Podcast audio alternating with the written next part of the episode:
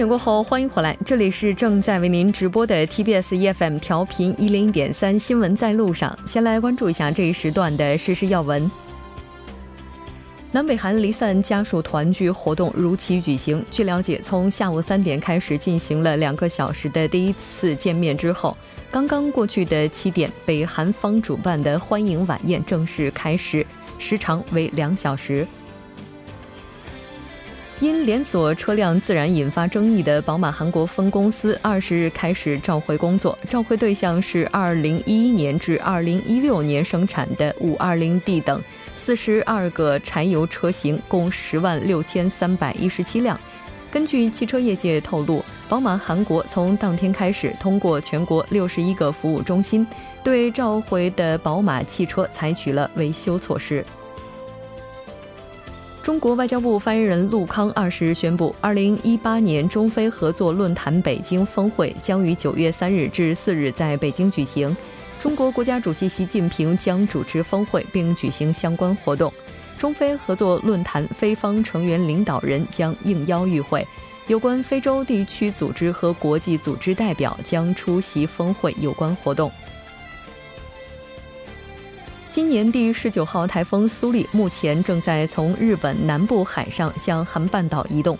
根据韩国气象厅二十日消息，四天前在关岛附近生成的台风苏力，于今天凌晨于今天的九点钟移至日本东九州岛东南方向约八百五十千米附近的海上。预计苏力将于本周周四左右登陆韩半岛。好的，以上就是今天这一时段的实时要闻。稍后一个小时将为您带来今天的科技最前沿、新闻放大镜以及新闻中的历史。那接下来是广告时间，广告过后马上回来。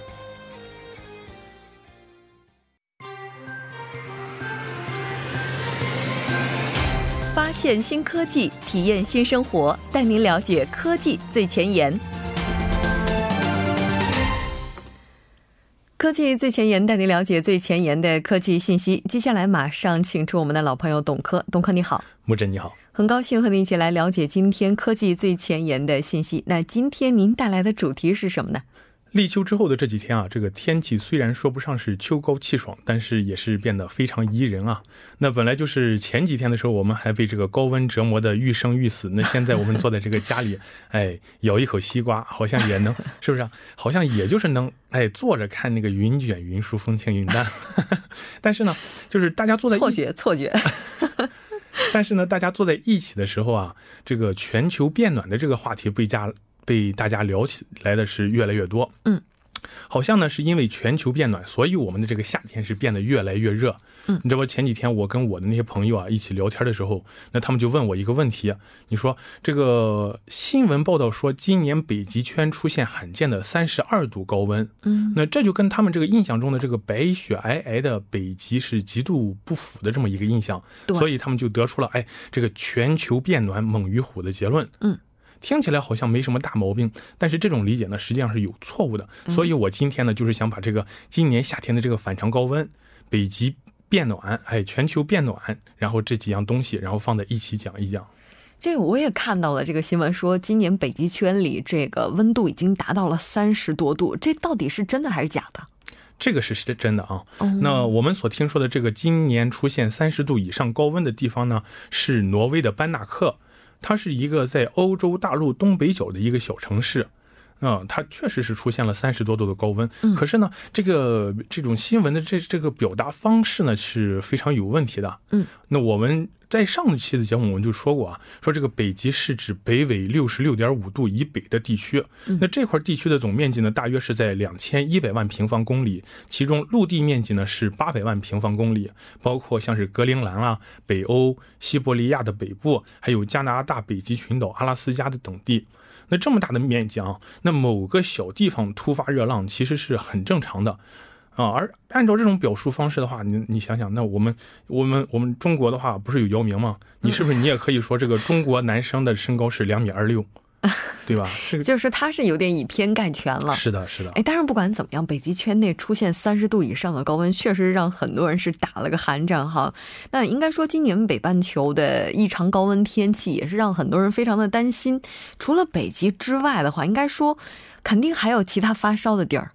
呃，对对，那为了回答这个问题呢，我也是特意查看了一下斯瓦尔巴德群岛的天气。那因为这个岛呢，它是位于挪威大陆和北极点的两者之间，最容易通向这个高纬度地区的中转站，所以呢，这个全世界很多的北极科学考察站都设在这里。那它的各种监测数据还是比较全面的。那数据表明啊，过去十多年啊，斯瓦尔巴德群岛七月的最高气温虽然在一个有一个缓慢升高的趋势，但是今年夏天呢，它并不是最热的。虽然呢，也是有一些地方发现了，像是班纳特，还有其他的一些地方也是有一些反常高温，但是呢，它的平均气温呢，它实际上还是低于2015年和2016年的平均气温的。嗯，那另外呢，你就说除了这个斯瓦尔巴德群岛，然后呢，我还看了一下北极核心区域的这些海水海水温度数据。嗯，那丹麦国家气象局给出的这个最新北纬八十度到九十度区域海表面温度的数据显示啊，从五月份到现在，嗯，这个北极核心区域的海水表面温度和过去几十年平均状态也是没有明显区别的。嗯，所以说呢，虽然这个北极观测到了大于三十度的高温，那但是今年的这个北极变暖还是延续之前的这么一个缓慢变暖的趋势。也就是说，不是我们想象当中就在今年一下子突然就升到一个非常高的温度。是的，是的。嗯，但是不管怎么样，全球变暖这样一个趋势是毋庸置疑的。是的，那就像我刚刚说的那些，其实我也只是想告诉大家啊，就是说这个今年啊，虽然这个夏今年夏天有一个反常的热浪，嗯，但是呢，今年的北极呢，并没有出现这个特别显著的异常偏暖的这种全球变这种趋势。哎，要是这么告诉大家的话，是不是大伙儿觉得还不是那么严重啊？哎，也不是，你要这么看啊，这个全首先呢，全球变暖这个事情是毋庸置疑的。嗯，那在一九零一到二零一二年这一百年间呢，全全球几乎每一个角落都有这个暖化的趋势，全球的平均表面温度是升了零点八五度，而一九八三年至一二零一二年可能是北半球在过去一千四百年来最暖的三十年。另外啊，这个其实呢，这个我们说的话，这个全球变暖啊，其实主要是在冬天，不是夏天。你看北极，它这个变暖呢，它在冬天体现的更大，因为呢，这个北极它作为全球气候的放大器啊，它的这个增暖速率是全球速率的两倍左右。嗯。本来的话呢，这个北极在三月之前都不会有阳光，是吧？这我们都知道，因为极夜嘛，是吧？温度它是应该非常低的，一般都是零下。但是进入二零零二零一八年以来呢，这个流入北极的暖气团使得北极核心区今年二月的最高气温比同期气候增高了三十五度。嗯。那这就是说，而格陵兰岛呢，它是更是在这个今年记录到了连续六十一个小时在零度以上的这个气温值，这个时长呢几乎是以往年份的三倍。那这种冬天的变暖导致的后果呢，是本来应该夏天才化的海冰，在冬天它就化到了。那到了夏天的时候呢，它就只能消耗这个几千年几千年来积累下来的冰川了。所以说，北极的这个海冰它越来越少。嗯。所以目前这个情况应该说是比我们想象当中的好一些，但也绝对好不到哪儿去。因为全球变暖的这个趋势，基本上让现在北极是一年四季都是处在冰雪融化的过程当中。呃，几乎可以这么说。嗯，那但现在全球变暖应该说它已经导致了冰雪大面积融化，海平面上升，并且也改变了极端天气它发生的频率以及规模。这其实应该说已经威胁到了人类的生存与发展了吧？的确是这样。那八月一号的这个《纽约时报》呢，它就刊登了一篇可能是这个《纽约时报》今年以来最长的一篇报道。嗯，以长达十八个月的追踪和超过一百次的采访素材支持，重现这个一九七九年到一九八九年人类开始意识到气候变化的这关键十年。嗯，那我在这里呢，就给大家念一下这篇文章的前言啊。他说呢，自工业革命以来，世界已经升温超过一摄氏度。巴黎气候协定希望将气温控制在这个升温控制在两摄氏度之内，这样呢，人类只需要面临热带的一些珊瑚礁死去和海平面海平面上升几米。嗯，升高三摄氏度时呢，北极的森林和大多数沿海城市都会不复存在。升高四摄氏度后，中国、印度和孟加拉国的大部分地区会以沙漠为主，美国西南部将变得不适合居住。嗯，升高到五摄五摄氏度时，一些气候学家警告称，那这就该是人类文明的终结了。哇，人类文明的终结。也就是说，这个情况就未来它带来的影响，也许会超出我们的想象。那其实我今年夏天在去这个出去旅行的时候，就发现啊，其实差不多纬度的一些地方，就是大家温度会出现差异，可能一个非常重要的原因就是人类活动。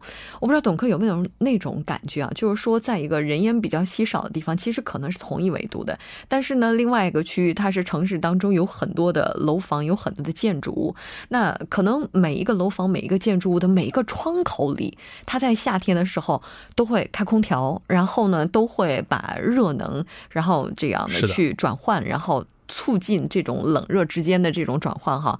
那也就意味着，现在每一个建筑物，它其实就相当于是一个大型的发热机。是的，就是一个热能发生器，而这个全球变暖呢，它是一个全球的全球的行为。嗯，就说我们人类共同把这么夏天的这么一个个的能热能释放器，然后呢打开，然后呢在本来就已经够热的夏天，把更多的热能排放到空气中，是吧？所以说这样的话，它是一个导致全球的气温啊热上加热。冬那，你如果是夏天的话，温度升高；冬天的话就变成暖冬。这样的话，所以说。温度对我们的影响是一年四季长长远远的。是的，没错。哎呀，这样看起来的话，除了我们普通的一般人要注意节能之外，其实对于建筑物本身来讲啊，这个节能可能也是需要去做的事情。好的，非常感谢今天董科带来的这一期节目，我们下期再见。谢谢木真。好的，接下来关注一下这一时段的路况、交通以及天气信息。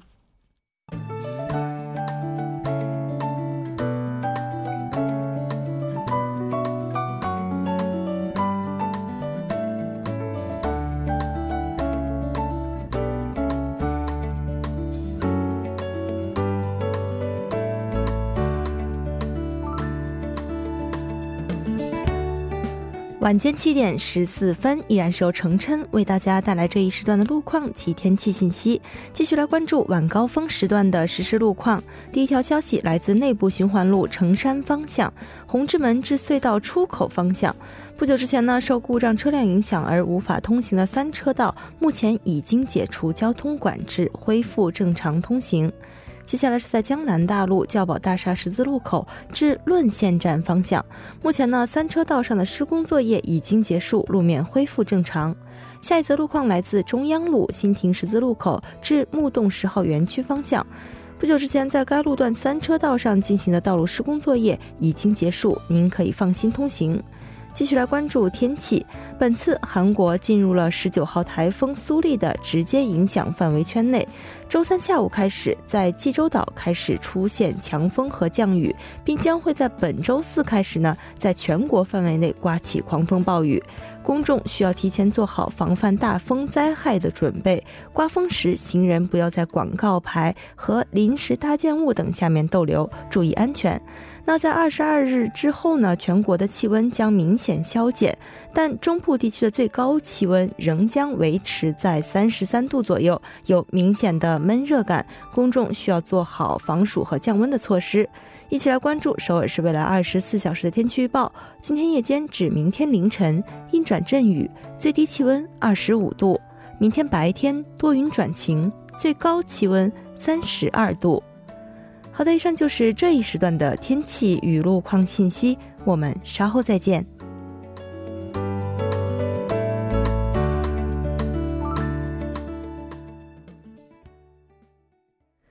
好的，欢迎回来，多角度、全方位为您深入剖析韩中两国实时热点焦点。今天我们要讨论的话题呢，就是时隔三年进行的南北离散家属团聚活动。当然，节目也期待您的参与。您可以发送短信到井号幺零幺三，通信费用每条为五十韩元。另外，您也可以在 YouTube 上搜索 TBS EFM。在收听 live streaming 的同时，点击对话窗参与互动。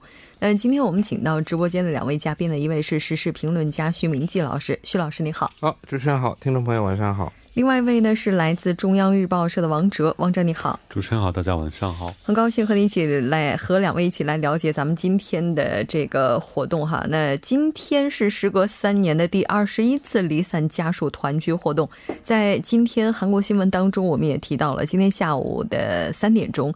八十九名韩方探亲人员呢，开始在金刚山和失散六十五年以上的北韩方亲属进行会面。然而，我们不得不思考的另外一个问题，就是今年参加活动的大概有一半的人士哈，年龄是在八十岁以上的。所以，也就是说，这次见完面的话，下一次。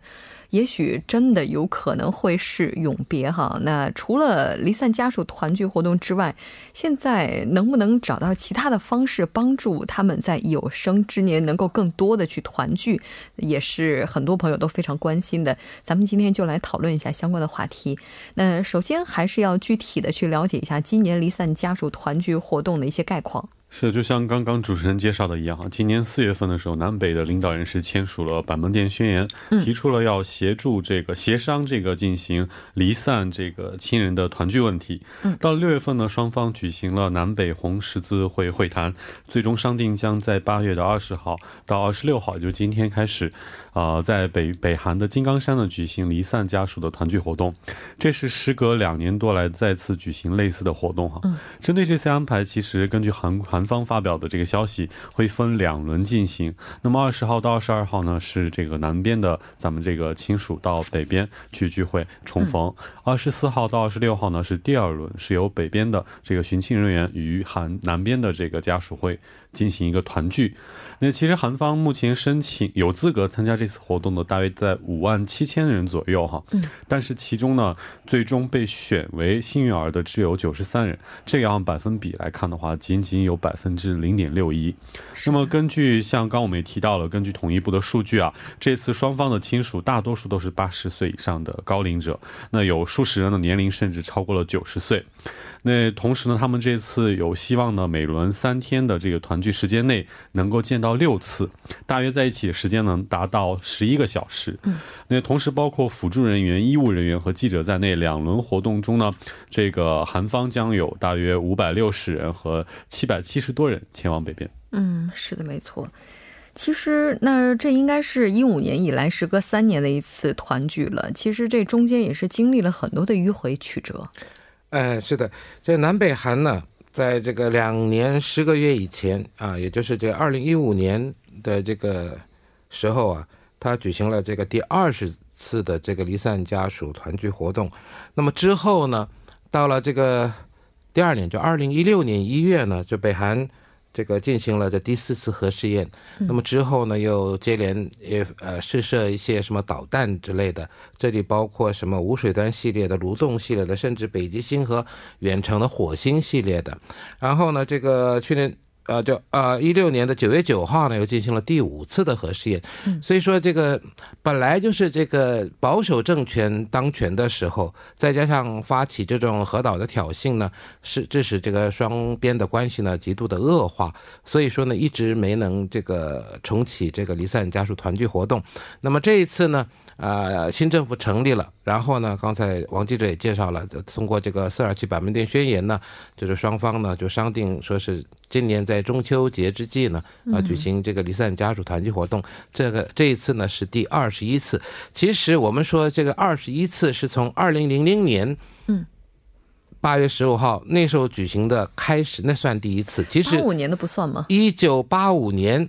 这个举行过一次嘛？嗯。啊，这个呢是一次性的一个，真的是短短暂的一次性的活动，而且当时是这个其实这个互访这边的过去，那边的过来，嗯，不是都在金刚山的，而且呢那时候还有一些什么啊什么艺术团互访。也来表演这样嘛？其实第一次，二零零零年的第一次到第三次呢，其实都是互访的。嗯，就是北韩的那个就是寻亲的人呢，也到韩国来。嗯，但是第四次开始呢，就固定在板门店，直到现在。所以说现在呢，就是离散家属团聚活动在哪里？那就是板门店。以前是是啊啊金刚山，以前是首尔和平壤的前面三次是这样的。嗯。后来的话，这个金刚山就已经成了离散家属团聚的一个代名词了。那有人说，这个南北离散家属团聚活动本身就是考量南北关系好坏的一个晴雨表。